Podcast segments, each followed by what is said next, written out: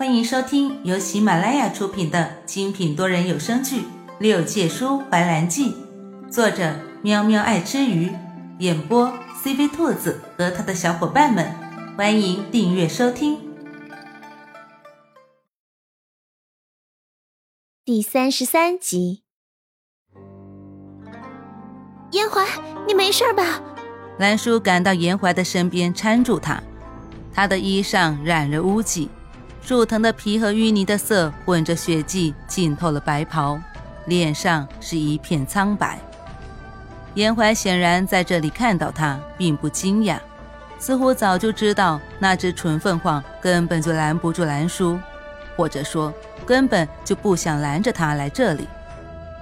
往生河的河水可以让死去的人变成活死人，成为妖魔的玩物。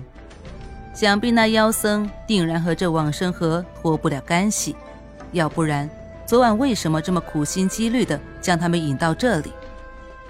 崇华伤得比严怀重一些，兰叔先让花灵将他扶到一旁去休息，随后他将严怀也挪到一个安全的地带，才开始收拾那只可恶的树妖。哎，那妖僧居然骗我！你们，你们居然是上古神兽！树妖嘶吼着。言语中充满了不可置信。兰叔冷眼看着他，勾唇道：“怎么样，神火的滋味不好受吧？怎么，你刚刚不是还吸食的很开心吗？今天，姑奶奶我就让你吸个够！”兰叔将自己的手指刺破，挤出一滴鲜血，素手一扬，那滴不寻常的血就那么落在了树妖的身上。树妖藤条乱舞，看似痛苦非常，声嘶力竭，较先前更粗犷了许多。啊，你你这个魔鬼，竟然用这种方法！严怀抬头，瞧见的是树妖根茎剧烈，眸色幽深，像是猜到了什么。这一切的变化太过于突兀，突兀到常人根本就无法理解。一声轰炸声掀起了满林的阴霾，一道火光直冲天际。兰叔护着严怀，埋头忍受着四下尘埃飞扬、雨天而落的残羹食土。再次睁眼的时候，那妖怪已经被黄火烧得灰渣都不剩。啊，完了，好像用力过猛了。兰叔表情有些吃惊，也有些后悔。吃惊是因为。像是第一次见识到黄火的威力，后悔是因为没留下活口，让他们盘问往生珠的事情，以及这往生河的秘密。往生珠乃十大凶器之一，其威力不可估量。这树妖如此着急吸食人血，恐怕并不是单单为了自己的修行，应该还有一部分原因是因为往生珠吧。严怀很自然地躲在兰叔的庇护之下，他第一次感觉，其实躲在别人身后也是一种很不错的感觉。以前都是他庇护天下苍生，因为与生俱来的责任让他无法忽视。他记得有人对他说过：“世上众生皆存于天地，无论神佛仙妖，得到多少，便要还给世间多少。”可是，凡间的百姓有了困难都来求助神，而神有了困难却又能去找谁呢？没有人能帮助他找到答案。一直以来，所有的苦难都是自己挺过来的。他一直以为只有弱者才需要别人保护，而他生来就是神，就该去保护别人。如今，他看着兰叔干净无垢的侧脸。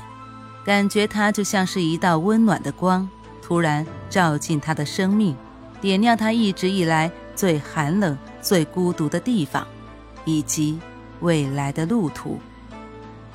严怀的恢复速度向来异于常人，很快他就能够站起来。他站在往生河旁，对着兰叔、花灵和重华说道：“你们三个留在岸上，我去河底瞧瞧。”兰叔担忧道。我陪你去。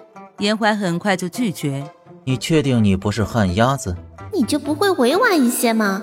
这么直白，我脸都丢大了。兰叔脸色哀怨地看着严怀，随后从系在腰间的小袋子里倒腾出了一个指甲大小的珠子，嘚瑟道：“我带了碧水珠，这下还有什么问题啊？”这一举动让花灵和重华看得目瞪口呆，严怀也毅然。先是遮天伞，后是凤羽鞭，再是聂琴剑，这哪像是随意迷路，简直就是有预谋的离家出走，好吧？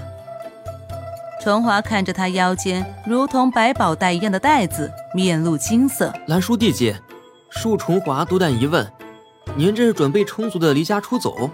还是准备充足的随意迷路啊！兰叔闻言一愣，心中一万只草泥马策马奔腾。尼玛迷路还能随意？宝宝这明显是准备充足的游山玩水了。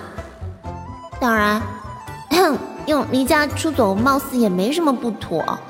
毕竟我的确是没和自家三个哥哥打招呼了。兰叔迟疑的准备措辞。嗯，身为一个经常迷路的旱鸭子。这些保命的东西怎么能够不随身携带？花灵扶额，我的天哪！我根本就不认识你，我和你不是一起的。严怀听了兰叔的解释，忍俊不禁。我还是第一次见有人把自己的缺点说的和优点一样的洋洋得意。兰叔很不谦虚的说道：“谢谢夸奖。”严怀的厚脸皮，你倒学得挺快的。算不算是近墨者黑，近朱者赤？严怀不发一言，只是勾唇一笑。最后，严怀还是没能摆脱兰叔，两人一起跳下了往生河。